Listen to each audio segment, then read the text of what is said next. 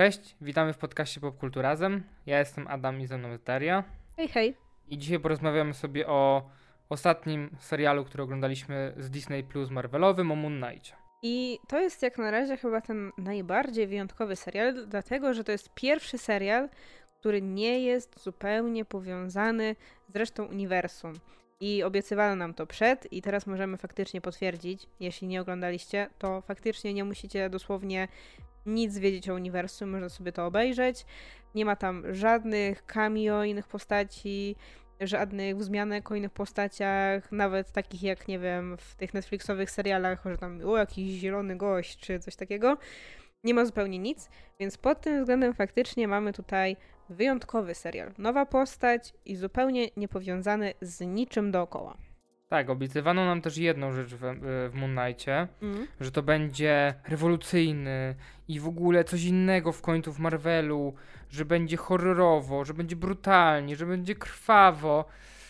No i problem jest taki, że tego nie ma w tym. Jakby trochę się zawiodłem na tym, że obiecywano mi coś wow, coś wielkiego, a nie dostałem tego. Może są jakieś tam pojedyncze horrorowe sceny?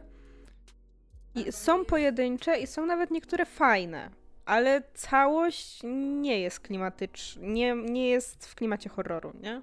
Ma elementy, ma jakieś drobne sceny. Jakby ja bym to określił po prostu jako kolejny dobry serial od Marvela, ale to nie jest nic innego, nic rewolucyjnego, coś innego, to jest cały czas to samo, co znamy. Tak, tak. Ja też bym nie powiedziała, że to jest rewolucja, że to jest coś zachwycającego. Ja uważam, że to jest serial, który jest dobry. Na pewno postawiłabym go wyżej na przykład niż Hawkeye'a. Nie wiem, kurczę, jakby tak sobie myślę. Powiedziałabym, że to jest na pewno jeden z tych seriali, który jest stosunkowo równy. Że tutaj nie ma tego takiego momentu, że jest ten finał i ja mam takie o Jezu, straszne i już mi się odechciewa. Tak trochę było z WandaVision, gdzie całość była supera, tu nagle się działy rzeczy okropne. Ten serial właśnie wydaje mi się, że jest stosunkowo równy, więc ja bym go postawiła tak myślę na poziomie na przykład Falcona i Winter Soldiera, bo to był taki stosunkowo też równy serial, który był w porządku i te sceny akcji były okej, i te wątki obyczajowe były okej, i było w porządku. I tutaj jeszcze na pewno duży plus robi Oscar Isaac, który no akurat na niego raczej nie można narzekać, bo on tutaj aktorsko daje radę naprawdę. Ja trochę mam inne podejście, bo uważam, że o ile masz rację, że serial jest dość równy przez cały czas, to uważam, że w finale mocno się to rozjeżdża. I finał rzeczywiście jest za szybki, bo tak naprawdę do przedostatniego odcinka mamy dużo pytań i na nic nie dostajemy odpowiedzi tak naprawdę, może tam na jedną rzecz i dopiero w finale wszystko się rozwiązuje, wszystko się kończy i mam wrażenie, że brakowało mi takiego, nie wiem, żeby ten ostatni odcinek albo rozbić na dwa, żeby trochę tą fabułę i tą historię tak spowolnić, tak jak ten cały serial wyglądał, ewentualnie dodać jakiś taki jeden odcinek trochę endgame'owy, żeby po tym wielkim finale trochę nam wyjaśnić jeszcze rzeczy. Albo po prostu wydłużyć ostatni odcinek do godziny chociażby, nie? Tak, bo chyba ostatni odcinek był najkrótszy, bo trwał pół godziny, 35 minut.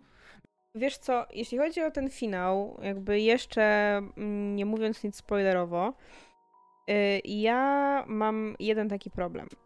Problem wynikający z faktu, iż od samego początku nam się mówi, że to jest miniserial, że to nie jest pierwszy sezon, to jest po prostu serial, który się w tym momencie kończy i my nie wiemy, czy będzie jakakolwiek kontynuacja, pomimo tego, że samo zakończenie jest na tyle otwarte dla wszystkich bohaterów, że ja tak naprawdę nie wiem, co oni w takim wypadku chcą z nimi zrobić, czy chcą to przenieść na, nie wiem, na płaszczyznę filmową później, czy chcą dorzucić na przykład Moon Knighta do jakiejś innej, nie wiem, drużyny, czy sparować z innym bohaterem.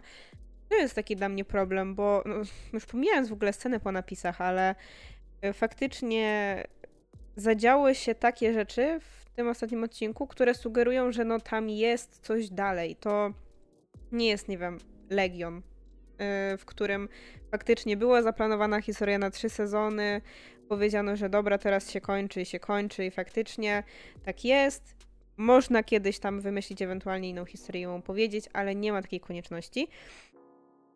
Natomiast tutaj no wydaje mi się, że ta konieczność jest, bo wszystko zostało w takim miejscu, że no chcemy wiedzieć, co jest dalej, tak? No dlatego ja mówię, że brakowało mi tego jeszcze jednego odcinka albo wydłużenia tego finału, no bo rzeczywiście jest takie, że ja chcę wiedzieć, co się dalej dzieje, bo ucięli mi tak naprawdę. No tak, więc teraz na razie jesteśmy po prostu na takim etapie czekania, co oni chcą z tym Moon Knightem w ogóle zrobić, bo no jeśli by go porzucili w tym momencie, no to byłoby trochę słabo. No a teoretycznie chyba, jeżeli od początku serial się jakby określa tym miniserialem, to chyba nie można potem nagle stwierdzić, że a dobra, jednak robimy drugi sezon. Nie wiem, jak to działa, więc nie wiem, to jest dla mnie ciekawe, ale no, to są już kwestie finałowe. Po drodze wydarzyło się dużo. Tak, ja ogólnie jeszcze jedną rzecz co do... Po pierwszym odcinku miałem takie przemyślenia, że mam problem z tym, że znowu dostajemy origin story. I ja już jestem tym zmęczony, bo ile razy można oglądać origin story? Ja bym wolał, żebyśmy dostali już ustanowionego bohatera, który zna te swoje inne osobowości, rozumie się z nimi i rozwiązują sprawę razem, a nie ma tego takiego, wiesz, mówienia, że o, ja nie wiem, co się dzieje, tutaj takie rzeczy, co nie znaczy, że mi się ten motyw nie podobał, bo z drugiej strony ten motyw takiej tajemnicy i tego, że powoli odkrywamy karty razem ze Stevenem, co się dzieje wokół niego, jest bardzo fajnie nagrany, fajnie przemyślany, fajnie zmontowany. Te wszystkie sceny, jak on tam gubi, powiedzmy, swoje myśli i nie pamięta, co się działo, to jest fajnie ograne, bo jest jakąś tam tajemnicę nam buduje, ale z drugiej strony mam takie, znowu dostajemy to samo. Ja miałem trochę vibe w pewnym momencie, na przykład z Ant-Mana, czy ze Spidermana, gdzie, wiesz, musimy mieć ten motyw, że no, na pewnym etapie nasz bohater traci moce i traci kostium i o Jezu, on musi sobie poradzić bez kostiumu, a i tak wiemy, że ten gdzieś kostium wróci. I to są te schematy, które ja już znam, kojarzę i jestem nimi zmęczony. Okej, no to na pewno ja się z tym nie zgodzę, że powinien być od razu, wiesz, już dogadany, w sensie, że wszystkie osoby zamieszkujące to ciało powinno być już na tym etapie dogadane, ale to dlatego, że generalnie no, jakby wiadomo, że Moon Knight jest osobą cierpiącą na to zaburzenie, które nazywa się dysocjacyjnym zaburzeniem osobowości, jeśli wiecie. I ono polega na tym, że w pewnym momencie w wyniku traumatycznych zdarzeń jakby osobowość, nasza świadomość rozbija się na inne części i tworzą się jakby różne osoby żyjące wewnątrz jednego ciała. I jednym z takich bardzo ważnych elementów tego zaburzenia jest ta amnezja częściowa, tak? I gdybyśmy tego nie mieli, no to przede wszystkim utracilibyśmy właśnie ten element. Bo w momencie, kiedy oni się by już dogadali, no to oni wiedzą, kiedy przechodzą jeden w drugiego. A w momencie, kiedy oni tego nie wiedzą, albo kiedy właśnie to nie jest jeszcze pod taką kontrolą po jakimś czasie terapii i tak dalej, no to tak się właśnie zdarza, że jest sobie osoba, która w pewnym momencie po prostu ma amnezję i nie wie na przykład, co robiła przez ostatnie 2 dni. I wynika to z faktu, że druga osoba w tym momencie przejęła kontrolę i pełniła rolę tego hosta. I tu moim zdaniem też było to ograne w Moon Knightie w ciekawy sposób, dlatego że sam początek, jakby ogólnie początek serialu nam trochę dawał takie mieszane sygnały a propos tego, kto jest właśnie tą osobowością, nie tyle, że główną, ale tą pierwotną. Czyli kto był pierwszy? Czy pierwszy był Mark, czy pierwszy był Steven. I wiadomo, jeśli zna się komiksy nawet tak pobieżnie, no to my wiemy, że Moon Knight no to jest ten konkretny koleś, tak? Że on się nazywa tak i tak. No i tam w jego ciele żyją też inne osoby. Natomiast tutaj właśnie ten początek był taki mylący i to moim zdaniem też bardzo fajnie działało. No i właśnie ten element amnezji, gdyby trochę uciąć, no to trochę by odebrało... całemu przedstawieniu tego zaburzenia, a moim zdaniem jakby To jest też jakby taka przypadłość, która nie jest zbyt szeroko gdzieś pokazywana w ogóle w mediach. To jest nadal w ogóle zaburzenie, o którym, nie wiem, wiele osób twierdzi, że to w ogóle jest wszystko wymyślone i że takie coś nie istnieje i że wszystkie osoby, które faktycznie się z tym zaburzeniem mierzą, udają i takie rzeczy się zarzuca, na przykład twórcom internetowym, którzy to zaburzenie mają, bo kojarzę parę osób. I to jest taki częsty problem, a do tej pory w sumie w mainstreamie mieliśmy co? Split. A Split no, pod tym względem jest no, problematyczny, dlatego że on oczywiście przedstawia to w ten sposób, że ta jedna osobowość musi być niebezpieczna. I jeszcze oczywiście ubiera to w jakąś otoczkę taką... Znaczy no, Moon Knight też trochę ubiera w otoczkę fantastyczną, ale w inny sposób, nie organicznie wynikającą z zaburzenia, tylko wynikającą z połączenia z tymi bóstwami egipskimi, więc trochę inna sprawa. No okej, ja się z tym zgadzam i to jest właśnie to, o czym mówiłem, że z jednej strony właśnie podoba mi się ta tajemniczość i właśnie to, że nie wiemy, co się dzieje i odkrywam razem ze Stevenem, co tam się wokół niego dzieje, no ale mam właśnie problem, że to jest znowu origin story. Ale teoretycznie jest, no ale z drugiej strony właśnie jak myślisz sobie o osobach z tym zaburzeniem, to origin story, czyli moment, w którym ta osobowość się rozbija, jest przede wszystkim bardzo ciekawą rzeczą. No i po drugie na pewno jest kluczowe właśnie w tej terapii, czyli w tym późniejszym dogadywaniu się poszczególnych osób. Okej, ale myślę, że można by to ograć jakoś, nie wiem, we flashbackach albo coś takiego. No ale przecież to było we flashbackach. No, pierwszy i drugi odcinek tak naprawdę jest tym, co widzimy teraz. O to mi chodzi. No dobrze, ale moim zdaniem ten początek nie był origin story. Jakby wyjaśnienie tego, jak to się stało na przykład, że doszło do tego połączenia z Khonszu, jak to się stało właśnie, że to doprowadziło do wykształcenia się tego zaburzenia. To wszystko było wytłumaczone później. Jakby to było coś, co... No właśnie było skrywane gdzieś w tych odmętach tego umysłu pokiereszowanego, co też się wydaje dość znamienne właśnie dla tego zaburzenia przez to, że często osobowości, które powstają później, mają być tymi, które chronią tą główną przed wspomnieniami konkretnymi, traumatycznymi albo przed konkretnymi bodźcami na przykład i one wtedy wychodzą naprzód.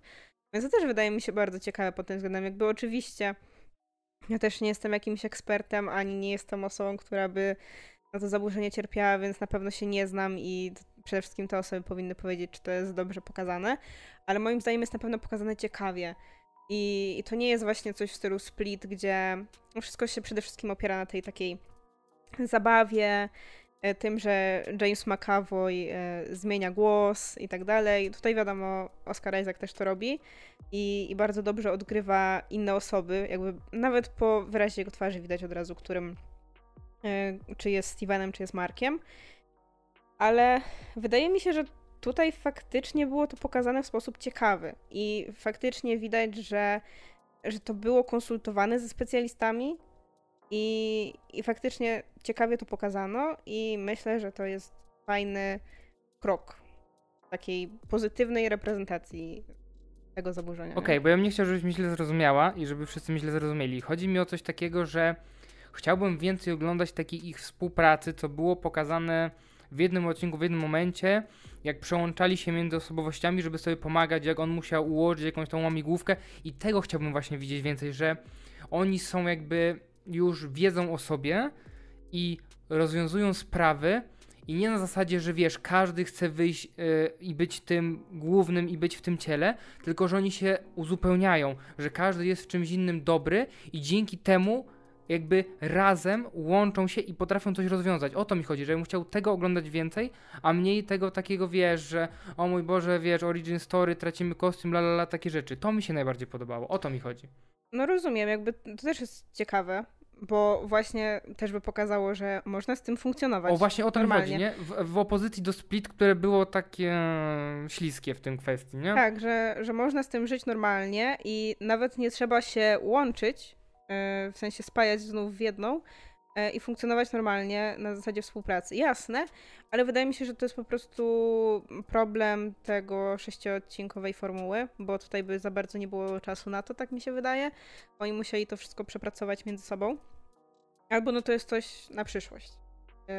Więc tak, faktycznie to rozumiem, ale właśnie ja bym na pewno nie wyrzuciła tego, co tutaj pokazano na rzecz tego, tylko ewentualnie właśnie fajnie jakby był, nie wiem, sezon, który ma 8 odcinków i zobaczymy kolejne 2 odcinki, w których Steven i Mark współpracują. No to cieszę się, że doszliśmy do porozumienia. Tak. Zastanawiam się, od czego zacząć. Chyba zacznę od początku, od pierwszego odcinka. To już omówiliśmy sobie to, że wiesz, tam fajne było to, że tam tracił pamięć i przejdźmy do tych gorszych rzeczy z pierwszego odcinka. O Jezu, czemu ty chcesz hejtować ten serial? Nie chcę hejtować, chcę przejść do tej najgorszej rzeczy i później po prostu go chwalić.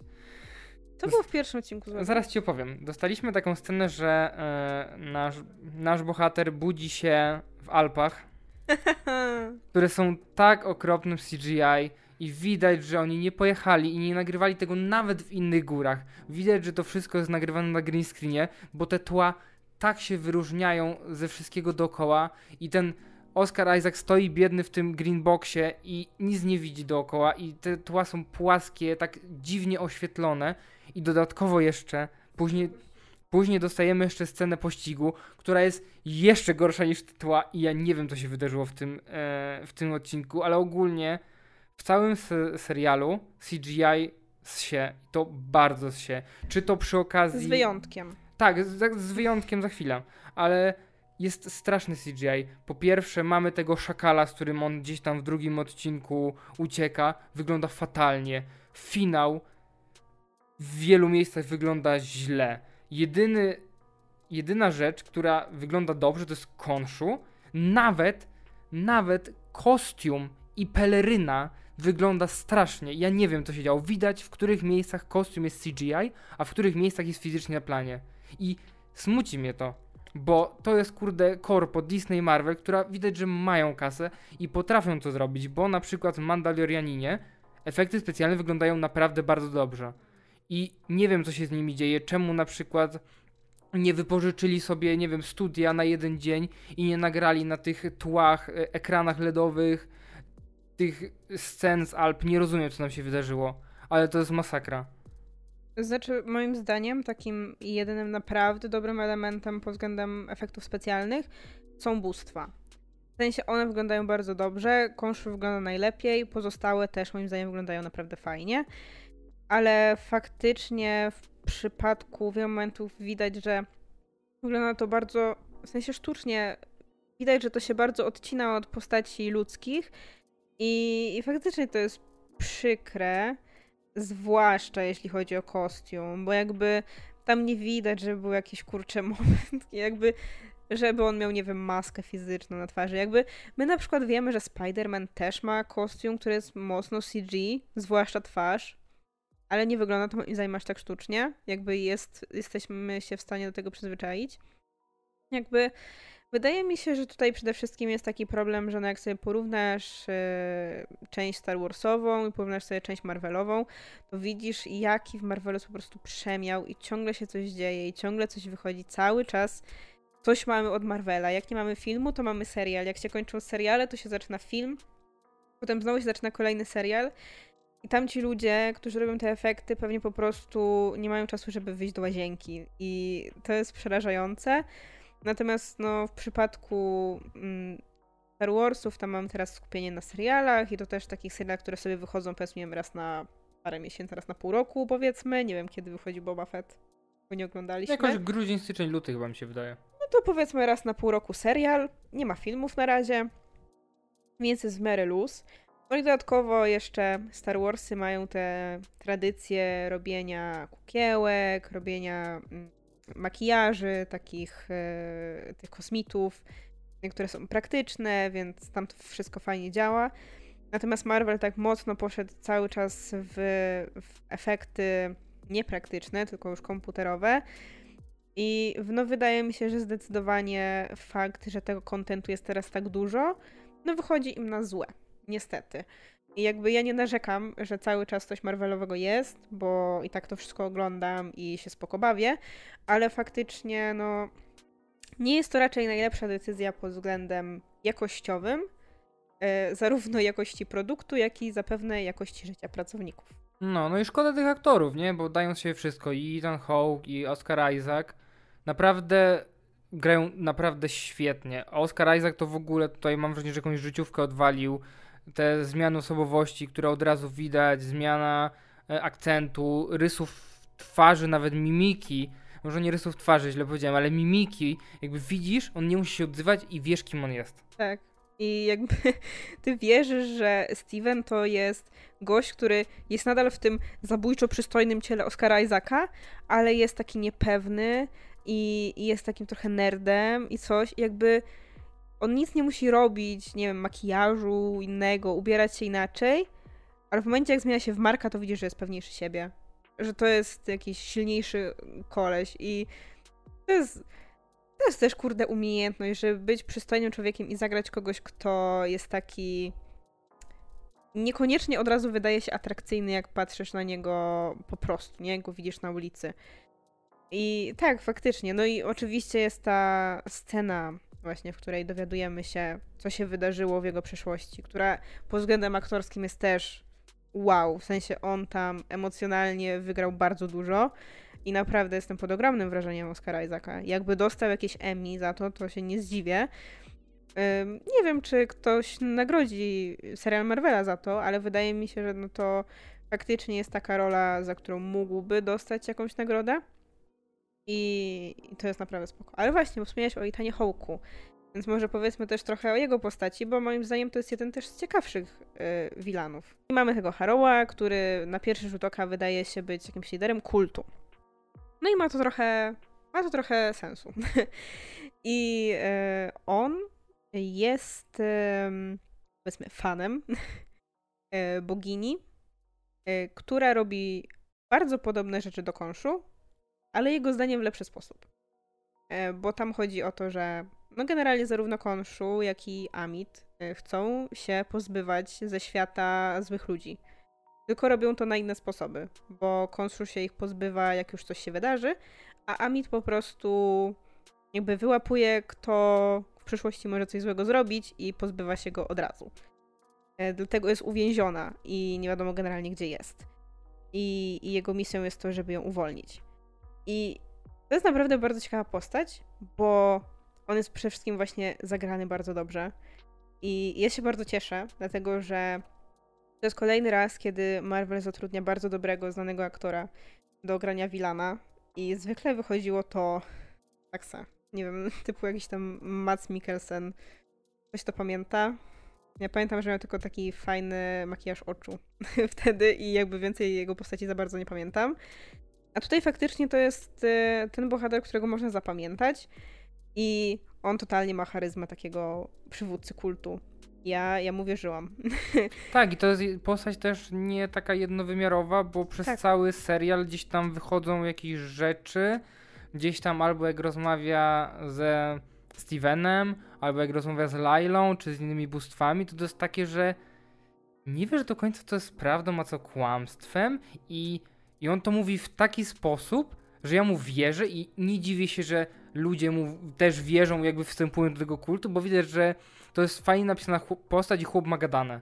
Tak, i jakby przede wszystkim, no tutaj to już byłby spoiler, jakbym o tym powiedziała, wydaje mi się, bo w finale wychodzi taka rzecz, która dla mnie była jeszcze bardziej wow i dodawała taki duży plus do tej postaci i sprawiała, że ona była dla mnie jeszcze ciekawsza. Ale to powiemy o tym już chyba w sekcji spoilerowej. Więc czy masz jeszcze coś tutaj takiego do dodania? O, dużo mam do dodania jeszcze. No to słucham. Pojawia się postać Mr. Knighta i ja nie będę z tych osób, które będą krytykowały to, że zmienili go względem komiksów, bo jakby niech sobie zmieniają, jeżeli mają na to jakiś pomysł, niech zmieniają, nie mam z tym nigdy problemu. Problem natomiast mam z tym, że ta postać jest strasznie dziwnie wprowadzona. Ja za każdym razem, jak on się pojawił na ekranie, czułem taki vibe Jima Carrey'ego i Maski. Nie miałeś takiego wrażenia, że Steven, jak zakłada ten kostium, to z takiego też nieśmiałego, zamkniętego w sobie gościa staje się takim śmieszkiem. I podobnie to było w Masce, że jak on zakładał maskę, to stawał się nagle, wiesz, taki szalony, odjazdowy i tutaj żartował i wiesz, nie brał nic na serio. I mam taki problem, że nie rozumiem tego, nie rozumiem, czemu tak to zostało wprowadzone w tym serialu, bo po pierwsze ten Mr. Knight pojawia się w serialu, nie wiem, ze 2-3 razy i zazwyczaj pojawia się w takich scenach gdzieś tam bitew, gdzieś tam jak sobie walczą i na przykład jak jest ta walka na farmie chyba to było, gdzie Moon Knight walczy i nagle on przejmuje osobowość i nagle mówi, no dobra chłopaki, zatrzymajmy się chwilę i pogadajmy, może nie rozwiążemy tego siłowo i coś tam. Ja mam takie, po co to było? Ja miałem wrażenie, że Mr. Knight został wprowadzony jako taki comic relief, trochę bez pomysłu, żeby tylko go wprowadzić. I nie do końca kumam, czemu go wprowadzili w takiej formie. Mhm. To znaczy, ja czytałam wypowiedź reżysera na ten temat, gdzie on właśnie, nie chcę teraz skłamać i powiedzieć, przekręcić jego słów, ale on generalnie mówił na takiej zasadzie, że skoro Mark otrzymuje kostium Moon Knighta i on dodaje mu siły, to chciały, żeby Steven otrzymał jakby ekwiwalent, który doda mu też siły, ale właśnie przez to, że Steven był niepewny, to dodało mu też po prostu pewności siebie, że to była dla niego ta jego lepsza wersja, ta osoba, którą on by chciał być. To brzmi totalnie jak w Masce ten motyw. Tak, tak, tylko jakby on nie był aż tak przegięty jak w Masce, na całe szczęście, nie? Tylko właśnie ja mam tutaj taką jedną uwagę, to znaczy to, że w przypadku Marka i Moon Knighta nie widać tej zmiany aż tak bardzo, w sensie jakby wiemy, że kostium daje mu większą siłę, że pozwala mu się uzdrowić, tak, że szybciej się regeneruje trochę jak Wolverine i to rozumiem, ale nie czuć jakiejś zbytnej powiedzmy zmiany w jego charakterze. Może on jest wtedy, nie wiem, jakiś bardziej poważny czy bardziej brutalny, ale też mi się tak nie wydaje. Więc może przez to właśnie ta zmiana w Stevenie, który właśnie jest strasznie taki gadatliwy, jest bardziej wyczuwalna, bo Mark ogólnie jest taki dość wycofany i jak wchodzi w kostium, no to właściwie już zajmuje się tylko robotą i za bardzo nie gada. Natomiast tutaj właśnie bardziej widać tą jego gadanę. Jakby ja rozumiem te decyzje twórcy i uważam, że to jest ciekawe, bo jakby pozwala mu wprowadzić tę postać bez właśnie znów dodawania kolejnej części tej osobowości, bo to mogło być trudne. Nie no okej, ja też to rozumiem i jakby kumam to i ma to duży sens, że Mark ma swój kostium Moon Knighta i Steven ma swój kostium Mr. Knighta. Jakby to jest super pomysł, jakby ja tego nie neguję, tylko mam wrażenie, że ten Mr. Knight został wprowadzony tak totalnie bez pomysłu. Znaczy no pomysł był, ale czy dobrze? Nie wiem. Właśnie mówię, no mi się właśnie to wybija przez to, że ja nie widzę aż tak bardzo zmiany w charakterze Marka, kiedy przybiera kostium Moon Knighta, tak jak to widzę bardzo w przypadku Stevena. Bo jakby jak reżyser mi to wytłumaczył w swoim wywiadzie, to ja zrozumiałam, o co mu chodziło, nie? Ale czy gdybym oglądała po prostu i nie czytała tego wywiadu, to czy bym to skumała? Pewnie nie. Nie, ja myślę, że skumałem to w serialu. Ja to zrozumiałem, bo ja nie czytałem tej wypowiedzi, a mi się wydaje, że też tak to zrozumiałem. Okej, jeszcze chciałbym powiedzieć, jak już mówiłem o tej walce na farmie, to uważam, że walki są bardzo fajnie zrealizowane. Wszystkie te takie starcia, jak on gdzieś tam zakłada ten kostium i z tej klatki piersiowej wyciąga te księżyce i one się kopiują, jakby to nie ma całkowicie sensu, ale kupujesz to, no bo to jest bóstwo, on jakby czaruje sobie, wyczaruje sobie te, nie ma problemu. Problem mam taki, że trochę się to wybija z tego wszystkiego i znowu ta peleryna mnie wkurzała strasznie, bo jak on walczy, to ta peleryna zachowuje się tak strasznie naturalnie i widać, że musieli ją dodać w CGI, bo ona gdzieś tam czasami mu pomaga, wiesz, gdzieś tam się układa, żeby zakryć kogoś tam. Mam wrażenie, że naturalnie peleryna by się tak nie zachowywała, ale wciąż widać, że to jest CGI i mnie to strasznie gryzło. Wydaje mi się, że tutaj ta widoczność CGI przede wszystkim wynika z faktu, jaki kolor ma ten strój. Bo jakby on był, nie wiem, czarny, no bo my już na tym etapie wiemy, że zwykle te peleryny superbohaterów są dodawane w CGI, jakby słyszeliśmy o tym i przy Supermanie, i przy innych, bo to generalnie jest zupełnie niepraktyczna rzecz, ale właśnie wydaje mi się, że przez to, że ona jest biała, to aż tak bardzo to czuć. Bo jakby była czarna, to by gdzieś tam nie. W mroku się ukryła, nie? Tak, pewnie by to jakoś bardziej działało. Nawet, kurczę, no Strange ma ten swoją pelerynę, która sama sobie żyje i się rusza i nie gryzie to aż tak bardzo. Oj, w pierwszym Strange'u ja widziałem te klatki, widać było... No dobra, ale to jak zakładała się na niego, ale ogólnie jak się ruszała, to nie było to aż takie zła. Ale mówię, wydaje mi się, że to jest kwestia koloru. I ogólnie dla mnie ten kolor taki jest trochę dziwny, w sensie... Nie wiem, jest taki zaczysty. Zaczysty. Ale mi się wydaje, że to może wynikać z faktu właśnie, że to jest bóstwo, jakby trochę właśnie miało to wyglądać, że on jest taki, wiesz, magiczny, mistyczny, że taki... On sam w sobie nie jest bóstwem. No nie, ale no wiesz, że ten kosm jakby dostaje znikąd tak naprawdę, nie? Że nie ma jak się ubrudzić, no bo de facto on trochę nie istnieje, ten kostium fizycznie, powiedzmy. No. Jeszcze coś chciałbyś dodać? Właśnie nie wiem, czy ten cały szpital psychiatryczny chcemy tutaj omawiać, czy już później. Myślę, że później. Bo to jeszcze chwilę. Podobało mi się właśnie to w tym szpitalu, że jak mamy cały ten serial i dostajemy tą scenę później, że on się budzi. I z jednej strony okej, fajne to było. Trochę mi przypominało Legiona, tak trochę vibe miałem. Podobały mi właśnie te takie motywy, te takie easter eggi, że gdzieś tam, wiesz, prawne oko zobaczysz, że wszystko, co się działo przez ten serial tutaj jest ukryte pod takim płaszczykiem, że okej, mógł sobie to wszystko wymyślić. Ale z drugiej strony znowu mam takie... Na ile by się zdecydowali na takie zakończenie, że rzeczywiście to wszystko było wymysłem jego wyobraźni, nie? I jakby miałem takie z jednej strony okej, fajnie jest to zrobione, ale znowu miałem takie... Wiem, że to musi się rozwiązać. Tobie to nic nie pasuje. Naprawdę. Nie, no moim zdaniem to było też bardzo in character i znów no, nawiązywał do tego, że to jest nadal osoba, która cierpi na zaburzenie psychiczne, tak? Więc nie wie, co się tak naprawdę z nim dzieje i to jest normalne, że może się zdarzyć taka sytuacja, że no po prostu nie ogarnia, tak? I nie wie już, co jest prawdą, a co jest fałszem. Więc no mówię, tutaj też mi to nie przeszkadzało, też mi to dawało vibe Legiona, to jest nadal mój ulubiony serial taki około komiksowy ogólnie, więc to było bardzo fajne, chociaż no nadal Legion zdecydowanie jest lepszy niż Moon Knight, nie ma co tutaj gadać. To ja w sumie jeszcze chciałabym cię zapytać, jak ci się podobało wprowadzenie tych elementów związanych właśnie z mitologią egipską? Co mi się wydaje, że jakoś tak naturalnie, nie spotyka się jej za często w popkulturze. To jest coś takiego bardzo egzotycznego, mam wrażenie, i dziwię się w sumie, no bo ona też jest taka dość fajna do różnych interpretacji, podobnie jak grecka czy nordycka i właśnie ciekawi mnie to, czemu ta egipska nie jest tak wykorzystywana, bo też jest bardzo kreatywna, ma bardzo dużo takich bóstw, jak całe to takie, wiesz... Te wszystkie hieroglify, przedstawiania. Tak, sposób przedstawiania, hieroglify, piramidy, jakby wszystko to wydaje się takie inne. Nawet mi się wydaje bardziej niż ta grecka i jestem zdziwiony, że nie jest tak wykorzystywana.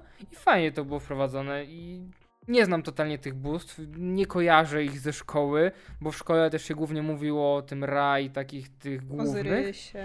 Tak, a to są, mam wrażenie, też takie mniej znane i fajnie to wypada. Tak, faktycznie, bo... Znaczy, mnie to ogólnie dziwi, że na przykład w popkulturze tak wypłynęła mitologia nordycka.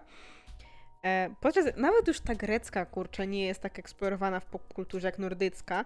Przy czym jak popatrzysz sobie na program naszych szkół, no to o nordyckiej masz nic i tyle. Natomiast eksploruje się grecką, egipską też po części, bo o starożytnym Egipcie się rozmawia. I jakoś tak to się pomija, a właśnie moim zdaniem Egipt przede wszystkim ma ten plus, że jakby sposób przedstawiania tych bóstw jest tak ciekawy, w sensie, że to są jakieś humanoidalne zwierzęta i jest mega ciekawy. I moim zdaniem właśnie fajnie, że tutaj się faktycznie wykorzystuje bóstwa, które są mało znane.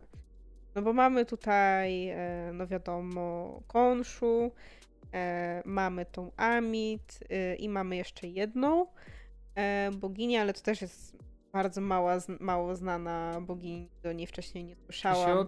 Taweret. Taweret, o właśnie. Tak, ona jest... To jest w ogóle też ciekawe, bo to jest z jednej strony bogini kobiet i dzieci, a z drugiej strony ona się zajmuje przewożeniem dusz do krainy zmarłych. Co ma jedno do drugiego? Nie wiem, ale jakimś cudem to połączyli i tutaj faktycznie też to przedstawiono w pewien sposób, tak? Połączono jedno z drugim. Ale dla mnie ogólnie ciekawe było to całe rozwiązanie z tymi awatarami. I było ono dla mnie troszeczkę rozczarowujące, powiedziałabym. Z jednej strony jestem w stanie zrozumieć, dlaczego to zrobiono, bo jednak cały serial opowiada nam o awatarze jednego z bogów, czyli o Moon Knightie, który jest awatarem Khonszu na ziemi. Ale miałam też takie trochę... No, chciałabym zobaczyć tych innych bogów tak normalnie. Ja czułem trochę też taki niedosyt. Czemu oni na przykład nie założyli kostiumów jak walczyli? Czy oni mają kostiumy jak Moon Knight? No bo na przykład Taweret ma. Jak miała awatar, to dostała kostium. A inni czemu nie? I to też mnie ciekawi, z czego to wynikało. No i ja miałam też bardzo ważne pytanie.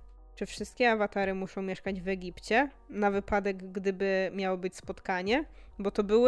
Bo to byli wyraźnie ludzie z bardzo różnych miejsc na świecie. Przecież ta kobieta, która rozmawiała z Markiem, która też była awatarem jednej z bogiń, miała imię, które wskazywało raczej, że była jakąś rdzenną mieszkanką Ameryki Południowej, powiedziałabym. Byli jacyś po prostu tacy ludzie, którzy wyglądali jak jakiś, wiesz, chłop, który pracuje w korpo w Londynie. Wiesz co, wydaje mi się, że oni nie musieli mieszkać w Egipcie, bo jak tego Harrowa wzięli na rozmowę, to mi się wydaje, że oni jakiś tam portal otworzyli, przez który on przeszedł i pojawił się w tej piramidzie. Tak mi się wydaje, że trochę tak to wyglądało, no bo skąd on się pojawił tam? Jakby wiem, że był w tym czasie też w Egipcie całkiem przypadkiem, ale mi się wydaje, że on po prostu wszedł przez jakieś losowe drzwi i się pojawił w tej piramidzie. No w sumie wydaje mi się, że też byłoby średnio praktyczne, no bo jednak to, że to są bogowie czczeni w Egipcie, nie znaczy, że zajmują się tylko Egiptem, tylko generalnie sobie obserwowali, jakby to się dzieje na całym świecie, więc trochę dziwnie byłoby, gdyby wszystkie te awatary sobie siedziały tak w tym Egipcie, tak sobie chodziły do pracy i nic by więcej nie wiedzieli o tym, co się dzieje w innych miejscach.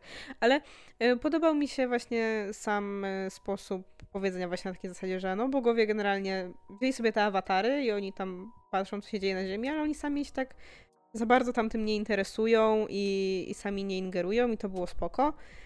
Bo to też pokazuje, że Khonszu jest wyjątkowy, a oni generalnie tak, wiesz, i dlatego też jest niewygodny.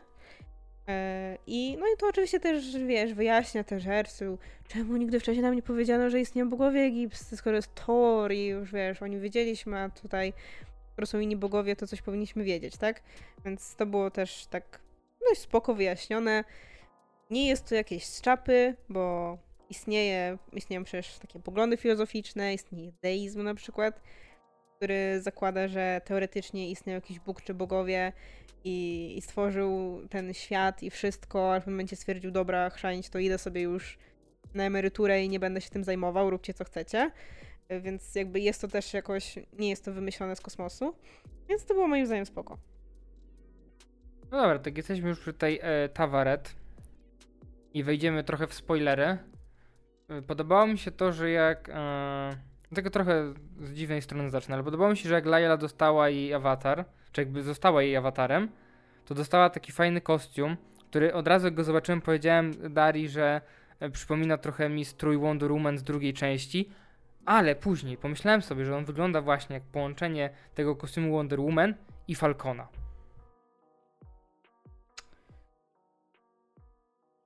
Okej. I wygląda fajnie. I podobała mi się właśnie też ta scena, jak wiesz, gdzieś ona tam walczy i mamy tą taką uroczą scenę, jak ta dziewczynka gdzieś tam jest i mówi, że o, czy ty jesteś superbohaterką egipską? To było takie miłe bardzo. Niby tak, ale z drugiej strony też było takie takim trochę znamiennym dla reprezentacji wszelakiej w Marvelu. Że po prostu musimy coś powiedzieć wprost, żebyście wy zauważyli, głupi widzowie. No tak, no jakby było to urocze, ale może było takie... Musieli to powiedzieć, bo nikt by tego nie zauważył pewnie. No tak, tak, było in your face. Ale no wydaje mi się, że też nie było potrzebne, no bo ja już ci opowiadałam, że jak sobie przeglądałam TikToka po tam pierwszych odcinkach Moon Knighta, to właśnie wyskoczyło mi kilka filmików osób nie tylko z Egiptu, ale osób ogólnie z, tam, z krajów arabskojęzycznych, tam z Bliskiego Wschodu czy z Północnej Afryki, którzy opowiadali o tym i właśnie opowiadali o tym, jak cieszy ich na przykład fakt, że właśnie reżyser jest Egipcjaninem i wreszcie jest w stanie pokazać tę kulturę tak, jak on ją widzi. I oni zwracali uwagę na rzeczy, które dla nas są takimi totalnymi pierdółkami i nie pomyślałbyś, że to jest coś, co może człowieka ucieszyć, ale to było takie autentyczne, w sensie właśnie jak oni opowiadali o tym, że nawet wow, wreszcie widzimy Egipt, który nie jest w jakimś dziwnym, żółtym filtrze, żeby było egzotycznie, tak jak na przykład często jest z Indiami też, czy z Ameryką Południową, czy z Meksykiem. Też często jest jakiś taki dziwny, żółty filtr, żeby pokazać, że to jest inny świat. Albo mówili o muzyce, bo tutaj zawsze na napisach końcowych właściwie była muzyka po arabsku, że była muzyka właśnie egipska i to było też bardzo fajne dla nich, też o tym mówili. Albo na przykład opowiadali też o tym, że była ta jedna scena, w której Mark wygląda przez okno w hotelu i widzimy, że zaraz obok są te piramidy. I oni mówią, wow, wreszcie ktoś pokazał, że piramidy nie są w środku pustyni, tylko są zaraz koło miasta. I to są takie pierdółki, ale na pewno w jakiś sposób pokazują to, jak ten kraj autentycznie wygląda. Albo nawet też zwracali uwagę na to, że Layla pije ten dziwny sok z torebki foliowej, że podobno tak też się robi faktycznie, że tak to sprzedają, więc to jest naprawdę bardzo fajne, że tamte takie smaczki były i my jako widz, który jest z Polski i pewnie Egipt to może kojarzyć z wakacji all inclusive albo w ogóle, nie zauważymy tego, ale dla osób z tamtych rejonów to faktycznie jest coś ważnego i bardzo fajnie. Zanim przejdę do samego finału jeszcze, na który będę narzekał bardzo, chcę powiedzieć o jednej rzeczy, która mnie strasznie zdenerwowała. Jestem tak zdenerwowany na tą rzecz. Strasznie mnie irytuje, że przez cały serial teazuje nam się trzecią osobowość. Praktycznie cały serial i później w tym szpitalu mamy tą zamkniętą trumnę i cały czas nam się mówi, gdzieś tam tracą tą pamięć i to nie ja Mark, to ja nie zrobiłem, Steven też tego nie zrobił, kto to zrobił, co się stało i do samego końca nie dostajemy rozwiązania, że jest ta trzecia osobowość i tą trzecią osobowością jest Jake, dostajemy to rozwiązanie w scenie po napisach i to jest tak żenujące rozwiązanie i jestem tak zirytowany na to. Tak, to prawda. Jakby mniej byłabym zirytowana, gdyby to była po prostu ostatnia scena, a nie scena po napisach, ale w sytuacji znowu, kiedy mówi nam się, że to jest miniserial, zakończony, koniec, finito, po co? Czemu nie mogliście tego zrobić wcześniej? Ale jakby nie byłoby czasu w ogóle, żeby to pokazać. Albo nie wprowadzać go w ogóle, jak już nie mieliście pomysłu, nie mieliście czasu. Albo mogliby zostać na teasowaniu. I tyle. Bez tej sceny, gdzie on faktycznie się pojawia. Bo to było faktycznie takie, no... Gdyby miał być drugi sezon, spoko. Mam wywalone. Nie obchodzi mnie, że to tak wpuszczają. To może być, ale... W obecnej sytuacji, kiedy my w ogóle nie wiemy, jaka jest przyszłość Moon Knighta, dziwne. Bardzo dziwne rozwiązanie. No i sam finał dla mnie jest też strasznie nierówny. Tak jak już mówiliśmy na początku, no... Dużo jest tutaj takich... Jest za szybki. Jest parę elementów, które mi się podobały. Podobało mi się na pewno... Wielkie starcie dwóch kaiju w postaci Khonszu i Ammit. To było takie bardzo fajne. Mieliśmy gdzieś tam te ujęcia też z ziemi, gdzie Moon Knight walczył z Harrowem. To mi się bardzo podobało, że oni gdzieś walczą na dole, takie małe ludki, a na górze mamy tu wielkie starcie tych olbrzymów. Oni gdzieś tam się rzucają te piramidy i to było bardzo fajne. Chociaż dla mnie była jedna rzecz, która była dziwna, bo właśnie ten ostatni odcinek nam trochę sugeruje, że oni mogą zmieniać rozmiar, jakim się chce i to dla mnie było takie... Ja nie wiedziałam, że tak wcześniej może być, no nie? Bo była nawet ta jedna scena z tym przesuwaniem nieba, która była fajna w jednym z wcześniejszych odcinków i była taka znacząca faktycznie, pokazała, że da się z Khonszu dogadać i że on ma jakieś uczucia.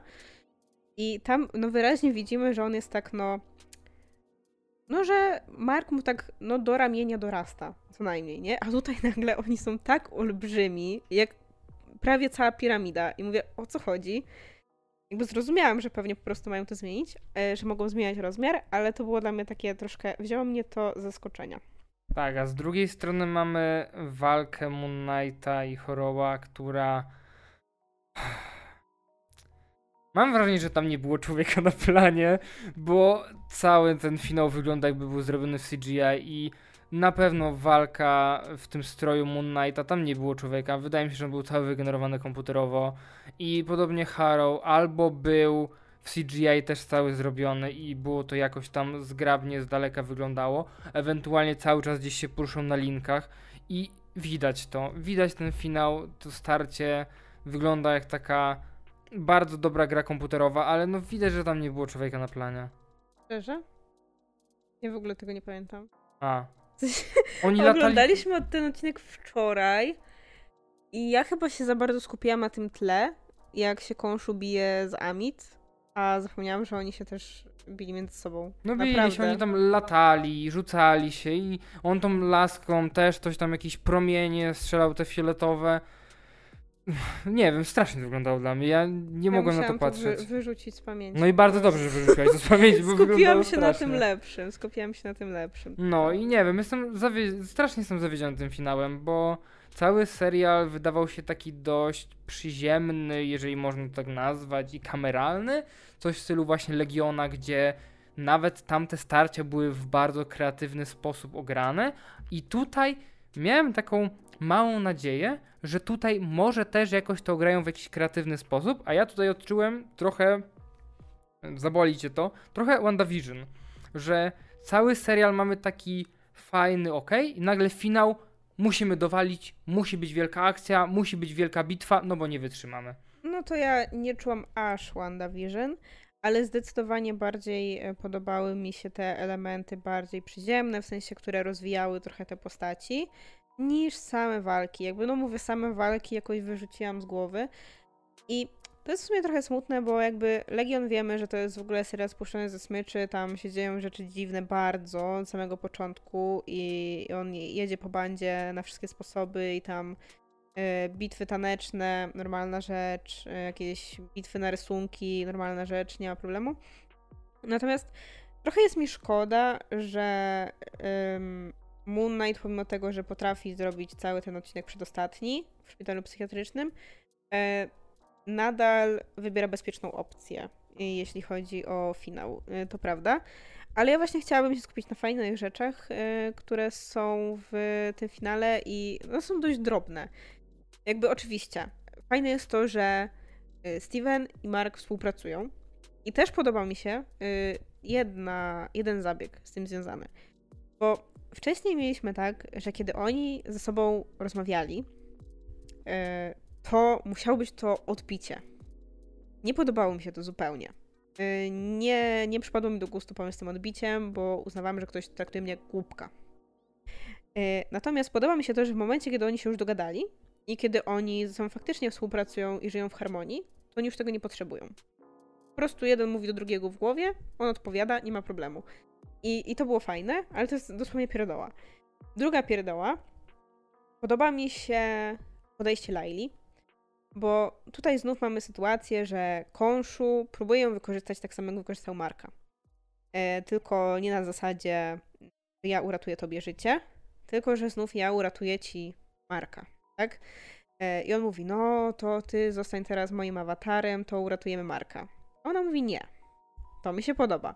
Podoba mi się też fakt, że nawet w momencie, kiedy Taweret jej sugeruje, że możesz zostać moim awatarem, ona też nie mówi okej, bo mówi dobrze, ale na chwilę. No nie? Że jakby ona też nie sugeruje, że zostanie nim na zawsze i się zwiąże tak jak Mark z Moon Knightem, Mark z Khonszu, tylko robi to na swoich zasadach. Nawet jeśli wie, że to jest konieczne w tym momencie, to ona faktycznie wyciąga wnioski tego, co widziała wcześniej, wie, że to jest niebezpieczne, wie, że może zostać wykorzystana Więc faktycznie widać, że ona myśli. I to jest też pierdoła, ale jest spoko. I ostatnia rzecz, a propos Harrowa. To, co mówiłam wcześniej, że powiem na koniec. To w momencie, kiedy on już rozmawia z Ammit, kiedy Ammit jest uwolniona i oni rozmawiają, to my się dowiadujemy, że Harrow, pomimo tego, że chciał ją uwolnić i chciał, żeby Ammit pozbyła się wszystkich, którym na tej wadze wychodzą złe rzeczy, czyli którzy nie mają tego balansu i okazuje się, że mogą zrobić coś złego, że chce, żeby się ona ich pozbyła, to on sam nie jest tą osobą. W sensie on sam nie jest osobą, która ma wagę w normie i że nie może nic złego zrobić. Ona sama mu to mówi, że twoja waga nie jest zbalansowana, że ty popełnisz złe rzeczy w przyszłości i on jest w stanie się sam poświęcić i powiedzieć jej, no to weź, mam tutaj wyznawców, oni są faktycznie dobrymi ludźmi, weź któregoś z nich na swojego awatara. To było dla mnie wtedy takie wow, że widać, że czuć faktycznie, że to była dla niego ważna misja, że on nie robił tego na zasadzie, że ja chcę teraz podbić świat, bo on był świadom, że on może umrzeć w momencie, kiedy ją wypuści. I to było dla mnie wtedy takie wow, że to mi dodało plus do tej postaci. I to mi się bardzo podobało. Tak, bo to nie był taki typowy villain w stylu, tak jak mówisz, nie, że ja chcę podbić świat, tylko rzeczywiście no okej, jakby zdaję sobie sprawę z konsekwencji, jego misją nie było podbicie świata, tylko zaprowadzenie, powiedzmy, pokoju, porządku, tak? Coś takiego. Tak, no za wszelką cenę, ale jednak jakby, no nie pamiętam, czy on mówił, dlaczego był awatarem Khonszu wcześniej, czy to też było jakby z jego woli? Nie pamiętam też. Ale możliwe, że tak było. Że od samego początku on po prostu, wiesz, chciał po prostu pozbyć się złych ludzi ze świata, więc stwierdził, że okej, Khonszu może mi w tym pomóc, ja mogę mu pomóc w tej misji, ale okazało się, że to niekoniecznie jest, powiedzmy, może nie, że właściwy sposób, ale skuteczny sposób, więc chce się zwrócić do kogoś innego. I to by faktycznie było ciekawe. I bardzo mi to dużo dodało do tej postaci. Wydaje mi się, że gdyby tego elementu nie było, to aż tak by mi się nie podobał. W sensie nadal byłby bardzo dobrze zagrany pod względem aktorskim i Ethan Hawke naprawdę fajnie się spisał, ale to na pewno było ważne. I pewnie wielu osobom umknęło, ale było ważne. Okej, to chyba tyle. Dziękujemy wam za uwagę. Możecie pisać swoją opinię o serialu. Mnie wszędzie w internecie możecie znaleźć pod nickiem Adasaleks. Mnie natomiast możecie znaleźć na facebookowym fanpage'u Ocieplanie Wizerunku Skandynawii o skandynawskim kinie i na książkowym Instagramie Daria Podłoga OWS. I do usłyszenia. Cześć. Pa, pa.